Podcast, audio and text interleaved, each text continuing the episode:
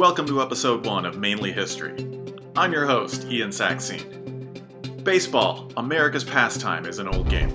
If you want to learn about its origins, Google it. But did you know that there is a small yet growing number of people who are getting together to play by the old rules with the old equipment? That's right, vintage baseball. But why? Is this like a Renaissance fair but for sports?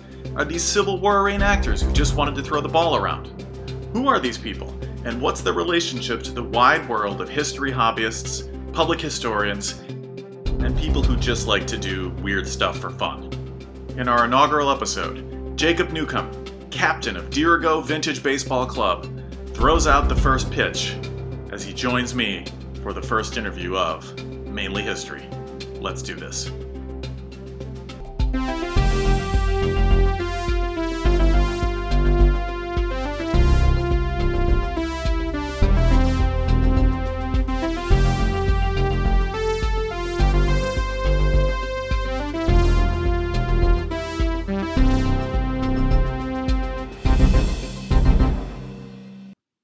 With us today, we have Jake Newcomb, the captain of the Dirigo Vintage Baseball Club. Jake, welcome to Mainly History. Thank you. Happy to be here. This is such a thrill for me, I have to say. I stumbled on a vintage baseball game. I didn't know it existed until I was at Fort Williams Park in June of 2012. And some high school friends were, were visiting for our annual summer gathering. And here we go, stumbling on this amazing looking gathering of men dressed extremely nattily, a, a, little bit like the cast of Newsies. And the umpire is this magnificent gentleman in a full suit. And he's got a, a, pocket watch and a majestic beard, and he called himself Graybeard. And here he is serving as the umpire for this game, this antiquated baseball game, uh, which ended up being a good game to watch as well and that was my first introduction to the the hobby of vintage baseball. And so i am very pleased to have you with us on the show today. Jake i got to start by asking why not just play normal modern baseball or softball? Like why do you dress up in really vintage clothes and play outdated old-timey baseball? I, I think that's a great question. And I, you know, the easy answer for me for that is I don't like softball. I'm, not, I'm not. I don't even think I'm. I don't even think I'm very good at it, hitting that ball that way and so on. But no, the real reason for me is is just the start of it all. I was asked to play, and I thought it looked cool. There aren't a lot of opportunities for adults to play baseball. Uh, this is the closest thing that you can that you can get in a very accessible way, and yeah, I'm just really pumped to be able to do it. I've, I've uh, like I've been doing it since 2006, and here it is, 2020. So, gosh, I guess this is like if we get a game in, this is my 15th year of playing, and wow, I don't foresee stopping anytime soon. It's just such a great game. People of almost all ages can play, and uh, yeah, I guess vintage baseball is just a way for for people who still want to play the game to get out there without having to be in a high cost, you know, high intensity league and really just play for the love of the game. Wow. Okay. Now, I should say, many people would want to know that. I, it did not occur to me at first to ask this question because I am weird. Because my default answer to why would you play old baseball instead of new baseball is because old things are cool. What kind of stupid question is that? But I mean, I, I think that definitely. That many definitely people don't think it. that yeah. way. I, I, think there is, you know, the oddity of it, and I think that is attractive to a lot of people. So sure. Oh well, the clothes are awesome. Let's be real. Come on. Yeah, the um, uniforms are really cool. They are. They are. Okay. What is vintage baseball, and why did you pick the mid 19th century as the model for this sport, as opposed to some other era in the game's history? Vintage baseball, from my understanding, and I, I'm someone who's played this type of baseball since 2006 is a way of playing baseball by rules ranging really from 1860 until uh, around 1902 is the uh, we have a team out of New York that plays 1902 rules. Our team, the Dirigo Baseball Club, plays 1864 rules baseball, mostly because that's what most other teams uh, in our area play is by those 1860s rules. Do you know why did the the Vintage Baseball Association choose the 1860s rules as a as a point in time uh, that made it worth sort of recapturing? Well, you know, I can't speak for the guys that started doing this back in the 1970s and 80s, which which was really the first time that people were playing by those rules since people played by those rules in the 1860s. Right. But it is a more how do I say approachable, maybe uh, user friendly version of the game. Pitching is underhanded. You can catch the ball on one bounce for an out. So if you're going to play barehanded, which people did in those days, the 1864 rules are really kind of a cool standard by which to use. It's very user friendly. Okay, makes sense. So, a basic uh, primer for those of us who might not know our baseball history. When did the sport that became recognizable as baseball take shape in the United States or elsewhere in the world? Well, you know, I think that it's really hard to pinpoint a specific year or even era that uh, the game that we know really took shape. But I will say, we in, in recent years, maybe in the last decade or so, there's been a lot more uh, information come forward for the average uh, vintage baseball player and really the average fan of baseball in general, pointing at you know the 1850s as a time when some of our rules that are more recognizable today uh, were becoming more standardized, like nine players to a side, or playing nine innings of baseball or playing on 90 foot base paths. Guy named Doc Adams started to standardize a lot of these rules along with other people in the uh, New York City region. And uh, yeah, you know, I think that going into the 1860s with the Civil War, uh, the game started becoming more popularized nationally. And would you say was the New York area the the nexus of this emergence of baseball that we recognize? you know, I, I was I've just been reading some different ideas about that, and one of the historians that I follow had made a point that you know there was a there was a rule change suggested out of Chicago in the 1870s that basically if you were in New York you would understand that the rule change recommended in Chicago uh, was something that the New York Rules Committee had basically already thought of and taken care of in the 1860s. So yeah, it seems like well, we in, in Chicago, we were putting our fire out. So yeah. like we were busy. you were thinking uh, of other things. I was born in Chicago. We had a lot on our mind, and so. Uh, but that's so. representative of you know how maybe people outside of the New York or the Mid Atlantic or even New England region weren't maybe uh, following as closely the rule changes or the the evolution of the game, but they certainly saw the rules as they came about they just you know maybe the, the history of the game hadn't quite reached them yet. So it's just an interesting evolution that really like you said kind of evolved mostly in the new york area. And this is from the earlier sports of i think town ball right? Yeah and, we had the, uh, the massachusetts game as it's referred to as. Okay. For the audience members who have never been to a vintage baseball game poor souls what are the major rule and equipment differences between, say, the 1860s and a 21st century game? The first thing you're going to notice if you go to an 1860s game is either that the players aren't wearing gloves or that the pitcher is pitching underhanded. Everything else that you're going to notice as a difference is more nuanced, and maybe uh, the average baseball fan wouldn't really keep track of, uh, or I should say, maybe someone who's not much of a baseball fan wouldn't really notice the difference in. So the first thing you're going to notice again is is that players aren't wearing gloves, and you might say, "Oh my goodness, that that's going to lead to broken fingers," and it does. And then uh, that the pitching is underhanded because obviously in baseball pitching is overhand. That's the rule now. Right. Okay.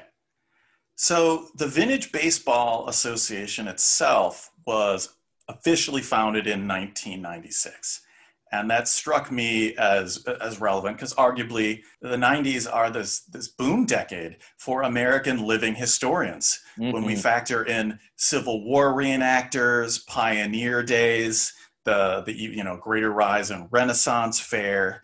And so did the Vintage Baseball Association benefit from the post Ken Burns Civil War documentary and the movie Glory and the sort of uh, early 90s Civil War enthusiasm boom? Did that I shape think, the hobby at all? I think, you know, again, I'm, I'm only, uh, I'm going to be 35 in September, and I've only been playing since 2006. I think that it's it's probable though. If you look at that era, I know for a fact that Civil War reenacting went through a huge boom, like you said, with the movie Glory or the movie Gettysburg. They had to use a lot of reenactors for those films. Ken Burns' Civil War came out. Ken Burns' Baseball came out at that time. That is a uh, good know, point. These, these are big these are big blockbuster documentaries for us historians i'm a history teacher myself so we we rely on those documentaries in our studies. But anyway, it certainly uh, had to have expanded the popularity. And yeah, I mean, in the mid, or I should say, the early 2000s, vintage baseball really started expanding a lot across the country.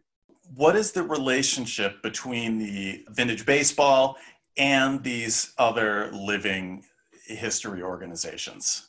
Well, I, I'll just speak for Dirigo, just right. for, for the sake of context. Dirigo was born out of the 3rd Maine Regiment reenactors out of Augusta. A guy named Mark Roman was part of that 3rd Maine Regiment. He's now doing more Revolutionary War or pre Revolutionary War era reenacting. Okay. Uh, they, they, just did a, an encampment at Fort Pemaquid here in the state. Uh, in any event, he he was interested in researching some local baseball history in Augusta, and he found the Dirigo Baseball Club, which I believe started playing in 1866. So we're not entirely accurate with our portrayal. Go figure.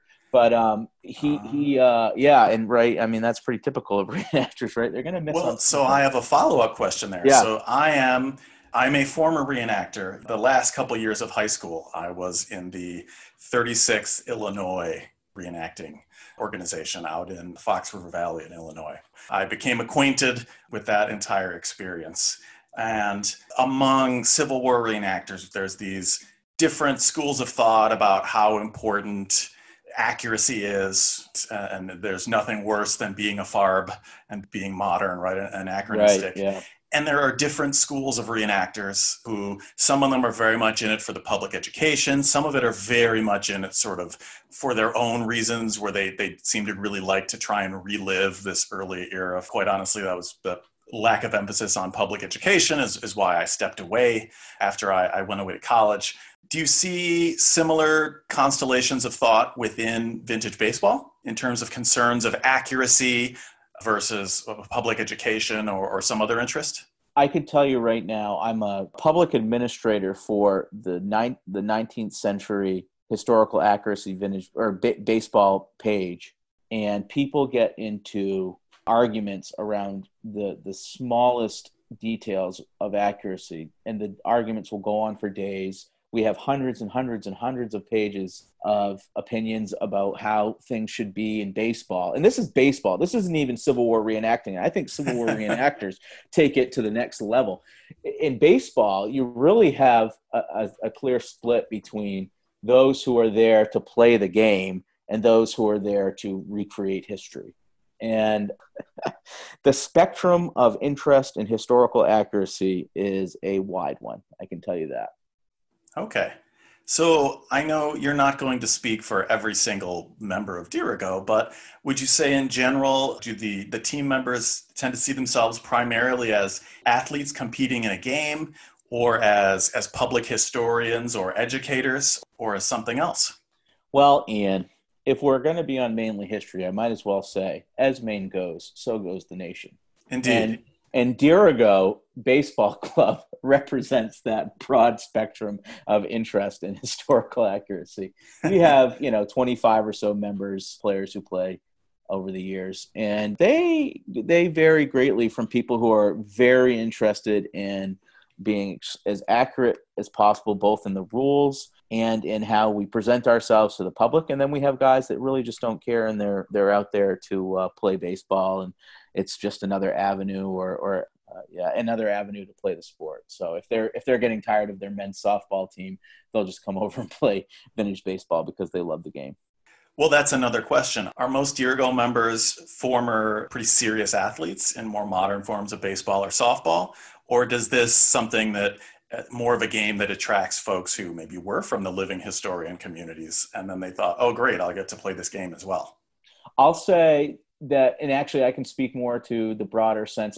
As far as like teams on the East Coast, because that's who we generally see ourselves playing the most. We are uh, mostly good athletes. It's it's ironic. I mean, I sit here as someone who maybe in his mid thirties isn't as athletic as he once was, but I would say that you you want to uh, you want to have a team of athletes because you know that you're going to be facing other teams of athletes, and no one wants to go out and get even if it's vintage baseball, you don't want to go out and get beat 20 to nothing every game. It's going to get tiring. So yeah, we, we try to get good athletes that are also interested in history. And I think Dirigo's done that since day one. Okay. Now you spoke of accuracy. And so I'm wondering how has the vintage baseball business such as you were, or the, the sort of cottage industry evolved since its formative years? Speaking as a, again, as I know on the, the reenacting side, there was a real mushrooming of they called them sutlers selling all these 19th century style clothes and supplies and everything that would pop up at all these events.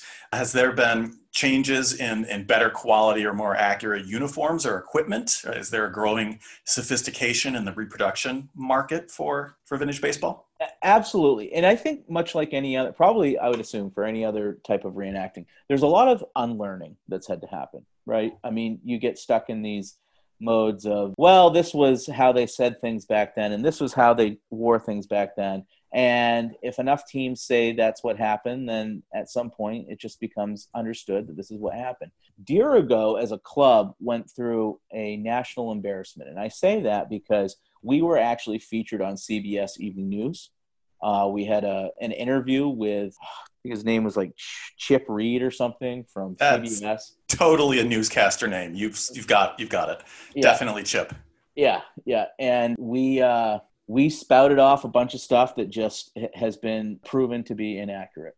And our uniforms were inaccurate, and team that we played had some inaccuracies, and it was it was like uh, it was super cool. It was great. It was great to be on TV but it also opened ourselves up to a lot of criticism from people around the country. And and so we we have decided to i guess you could say get on the right side of history. We've really worked hard since then to really pursue uniforms that are more accurate. We've worked hard to pursue baseball bats that are more accurate baseballs that are more accurate the things that we're saying more accurate. We changed our hats. We changed our pants. We changed this and that. And we made sure to black out all of our shoes and we've just been working really hard to be as accurate as possible or at least present as accurately as possible. Okay. For those who are inaccurate is the insult farb thrown around in the vintage baseball community? That that is not part of our vernacular i'm sorry. Do you have your own vernacular for the anachronistic ball club? Oh my goodness i don't think so because it's so it's so common. You know, I mean, it's almost like those trying to be accurate are part of a uh, smaller contingent than those who are not really worried about accuracy. Okay. Are most vintage baseball games are they often performed at other living history events at, at you know sort of county festivals or, or other sort of you know pioneer days or living history events or are most club events games unto themselves well, it's it's a healthy mix. We will have historical societies reach out and ask us to put together games. Uh, not as much, actually, not at all this summer because it's just been such a mess. But alas, right. we have festivals reach out. We used to play at the New Gloucester Days. We will go and play. We played uh, against a team in Massachusetts for I think Wayland, Massachusetts 300th anniversary or something like that. And then we do just put together games sort of ad hoc between our own team and another team. So it, it varies greatly, but we do try to do as much historical outreach as possible. Excellent. Thinking about some of these other teams in the league, how many teams are in your league that the Dirigo plays in a given season, assuming we, it's not a depressing year like this? Right. We're not in a league per se. Um, we play, you know, we have a team, we have a group of maybe five or six teams that we play regularly that are also just independent teams from other states like Massachusetts, Connecticut, New York, Rhode Island. Uh, used to be a team in New Hampshire. There's one other team in Maine. So we'll uh, we'll play those teams from time to time. And then um, Massachusetts actually does have a league, the Essex Baseball Organization. They have four teams that play pretty much just themselves. And so there's there's different leagues around, but most teams are just independent. Many Americans don't know that the, the professional baseball leagues didn't officially segregate until the, the very late 19th century, and that baseball in the 19th century was in, in various locales considerably more integrated than it was before, before right. 1900. And so, has this been uh, has this been reflected? Have you seen when you're competing? Civil War reenacting is an overwhelmingly white hobby. I think that's for obvious reasons, con- and considering the whole slave-holding elephant in the room of all the Confederate units, and they were another reason why I left. Uh, but for for vintage baseball, has the participation reflected a sort of the broader makeup of, of, of New England people? S- simply said, I'll just say yes. There are black players, there are players from other minority communities in the country that play. In you know, we live in a a whiter part of the country, so that's a reality that we have to face and deal with. But we're always open to any any players that come along. And my my point was largely that uh, I've seen reenactor units that were open anyway. And I, I, figured as much, though, that some audience members might be surprised by that information, and there might be accusations that having non white baseball players is somehow not accurate for a mid 19th century organization. And, of course, they'd be incorrect, as you've pointed out. yes, absolutely. Well, so other 19th century roots that I have to say that I'm that I'm proud of that people don't know. So I'm a proud Vassar College alum. And so I have to say, go Resolutes. The Vassar College Resolutes were a women's baseball club at Vassar College in the late 19th century, and they, they remained competitive for a number of years. But by the by 1900 or so, social pressure had led to the, the closing of women's baseball at Vassar. But so I looked, and there are ladies' vintage baseball clubs that are emerging in different parts of the country. So, do you know, is anybody starting a ladies' vintage baseball club in Maine or New England to play alongside the Ohio Village Muffins and Diamonds, which I love that name, and the World War II Girls Baseball Living History League? First of all, I want to say it's so admirable and such a wonderful thing. When I found out about those teams, I thought that was such such a great thing that there's so much interest to do that. I wish there was more interest for that here in Maine and, in New England in general. We have not seen a women's team form, but we are always uh, welcoming um, women to play on our teams. There's a few women who play in the Essex Baseball Organization. The New York Mutuals out of uh, uh, Long Island, New York, have uh, several women playing on their team. So we don't have women's only teams, although it would be kind of cool to put together an all star team. They'd probably beat a few of the men's teams as well. um, they're very talented, and yeah, we're we're always welcome. We we welcome female players. Unfortunately, there's just not enough interest to put together a full team. Now, for participants, where do you get your equipment? Now, I know you're not rec- we're certainly at the show here not recommending that listeners just go off and buy a bunch of vintage baseball stuff without consulting with an organization first but where do you guys get your equipment these days yeah, that's a great question. We actually we get our baseball bats through RG Johnson, which is here in Denmark, Maine, and uh, they they're actually one of the original baseball bat producers in the country. We also get baseball bats through Bulldog Bats out of Connecticut. He's a he's a guy that's been playing vintage baseball for several decades. He knows the the game, so whenever we go to festivals, he's always there, and we buy we buy bats from them. Our uniforms we get exclusively through a company called K&P Weaver, who does a lot of uh, uh, 19 they do a lot of 19th century uh, era baseball uniforms and other uniforms for other sports as well and, and just other types of attire we get is our hat a, yeah, sorry i was going to ask is there a uh, an industry that's grown up of, of sort of folks who who cater to these clubs like maybe even period period foods and other sort of vending goods that go along at these public events whenever we go to festivals outside of the state of Maine, and actually even in the state of Maine, you oftentimes do see food vendors that I don't know, like ice cream vendors, dog vendor, people that you know are regularly associated with baseball and maybe old timey baseball. They'll show up for sure. I do want to say, you know, there is a market out there for vintage baseball. There are so many teams now. When I started playing in 2006, nationally, maybe I would say it's doubled or tripled the amount of teams that exist now. It's become a bit of a hipster sport. I hate to use that term, but reality is reality. Well, uh, and there's the facial hair and the outfits. yeah, it's kind of like a, a cool thing to do. I guess I just want to say I was doing it before it was cool. I just want to throw fair. I I, I, I take your word for it.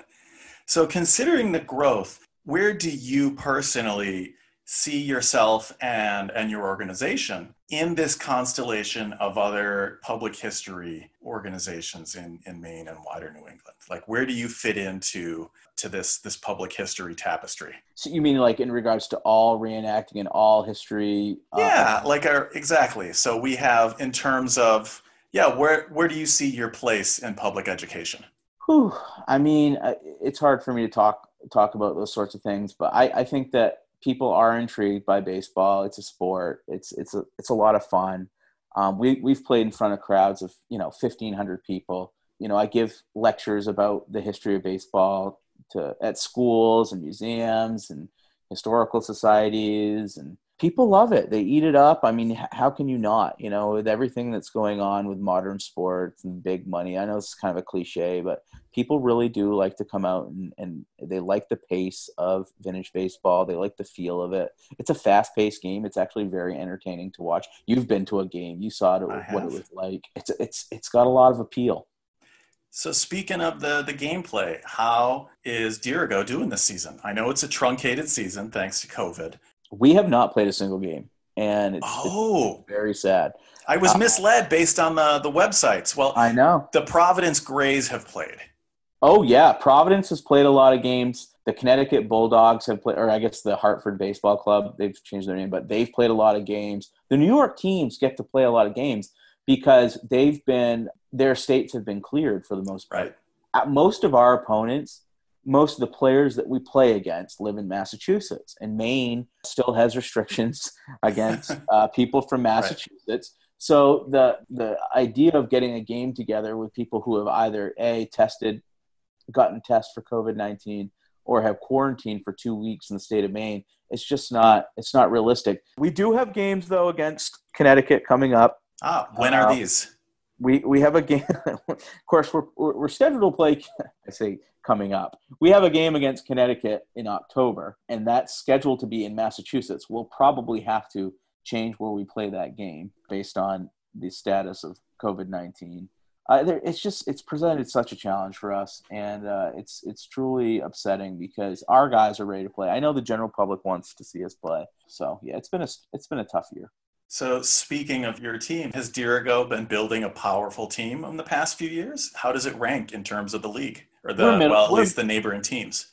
We're middle of the pack. You know, the teams like the Providence Grays are real powerhouses. They technically don't even play in our.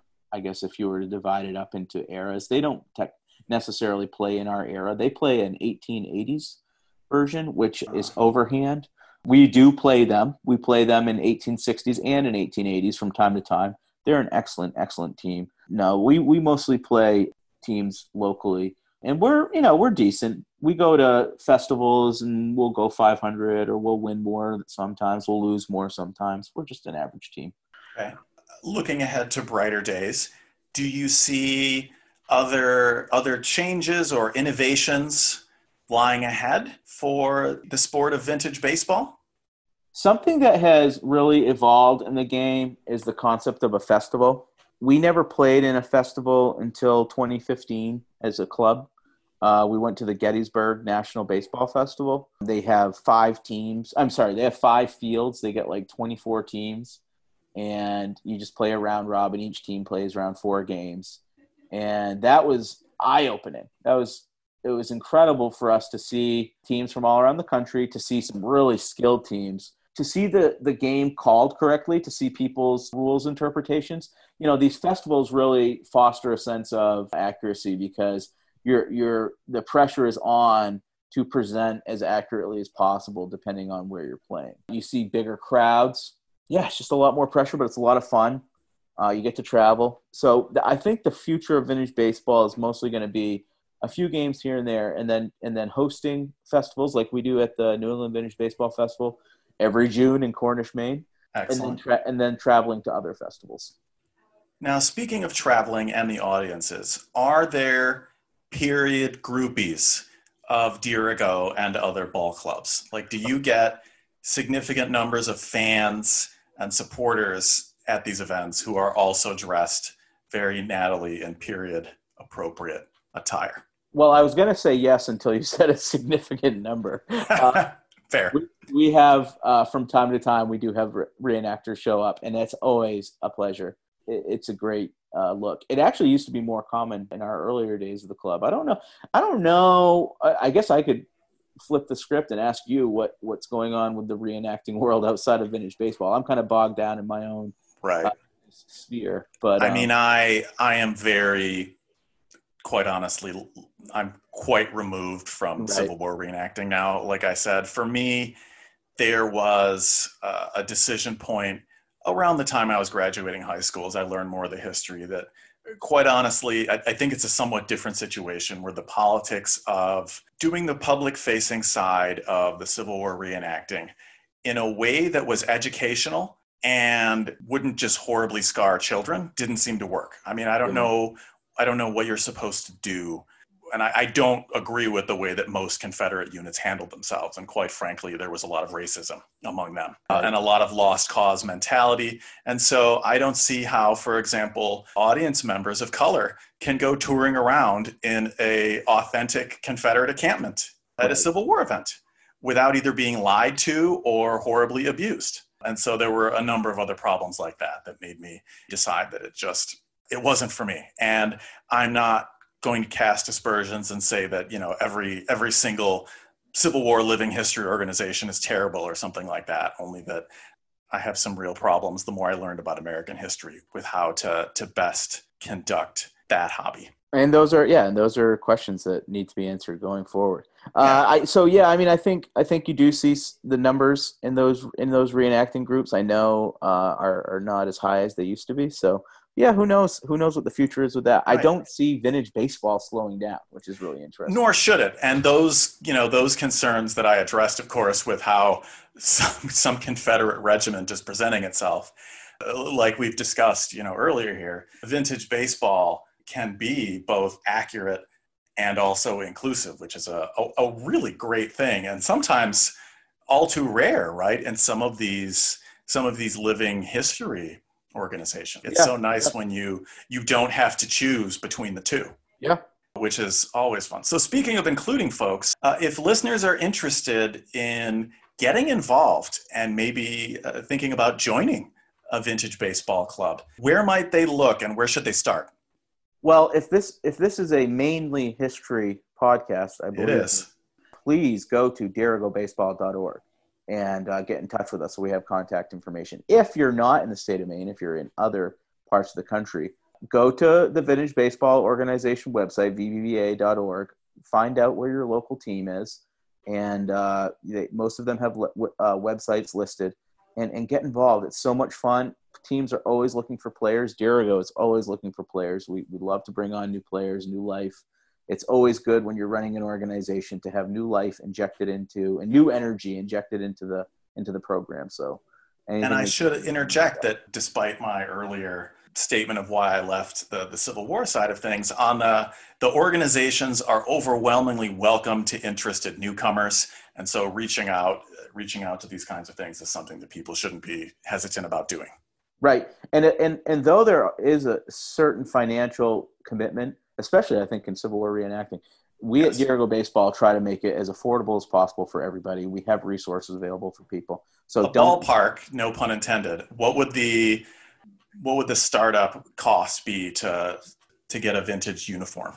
If you were a first year player, we would provide a uniform for you. We would not make you pay for a uniform. Just show up with with a pair of cleats a pair of blue dress pants and you're ready to go. And then after that, we'll, we can discuss numbers. great, great. Yep. So then, even if folks who perhaps are not ready to to don your your uniform quite yet, but they want to go out to events, where can people stay up to date on all of the vintage baseball events, especially, of course, featuring Dirigo? That's difficult. Um, you know teams are not uh, i mean i guess you can start following teams on social media facebook instagram our websites i try to keep my website as up to date as possible it, it has been a challenge this summer with the shuffling of the schedule. So yeah, just if you have a local team, try to find them on Facebook or Instagram. Give them a follow. Most of them are posting schedules and updates on that. And check right. your local newspapers because games are popping up all over the place. Great.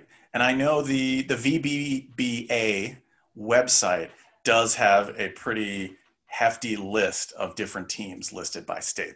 Yeah, that's so right. That is one platform people can start with. Yeah, and they, they don't even actually have all the teams that exist in the country. Not all wow. teams are, are with the VBBA. So uh, you never know. Just you know, search search. Uh, try a Google search of vintage baseball in your state, and, and you're sure to find things. Great. What are you up to historically that you are excited about these days? Me as a person or the Dirigo Baseball Club? You can choose either. Well, the mound I, is yours. right now, uh, Dirigo Baseball Club and, and, and me personal, we are we are in a real fight to get Doc Adams uh, inducted into the Baseball Hall of Fame.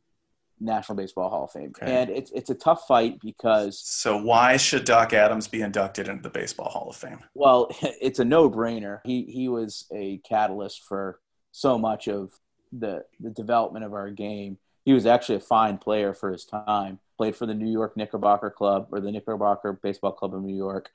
I, like I said, he invented the shortstop position. You know, if the, if that alone isn't enough, uh, you know, helped set the 90 foot base path, helped put nine players on each side of the field, just really revolutionized the sport. And he's kind of been left out of the picture because historically, for whatever reason, the Baseball Hall of Fame and, and the founders of baseball have just latched onto the myth, the absolute myth of Doubleday and uh, Cartwright. And so we really would like to have Chadwick and, and Doc Adams and and the other actual fathers of baseball take their rightful place in history. Okay, so we have a plug for Doc Adams. Fair enough. Is there Absolutely. progress on this campaign? Yeah, I, we are working really hard. His uh, great, believe it or not, his great granddaughter is uh, is a huge uh, advocate, and she's worked really hard for years to get the Baseball Hall of Fame to induct uh, Doc Adams. And this year is the next chance for them to vote him in, and uh, we're really hoping that it happens. Oh, well, here's hoping. Well, thank you so much, Jake, for coming on Mainly History today to talk with us a bit about Dirigo Vintage Baseball Club. Hopefully, we will see you out on the field very soon. Yes, we hope so, and thank you so much. Thank you. That's our show. Join us next time as we shamelessly take advantage of massive interest in the post office and speak with Rebecca Brenner Graham about another time when mail delivery became the center of a political firestorm, in this case surrounding the campaign to end Sunday mail delivery, and how different religious groups engaged with this controversy over the boundaries of church and state. As you wait for episode 2, follow us on Twitter at Mainly History to be kept up to date on our next episodes. We're not on Facebook yet because I don't have time for that these days. We hope you join us next time because when it comes to regional history podcasts, we want to be your main squeeze. See you soon.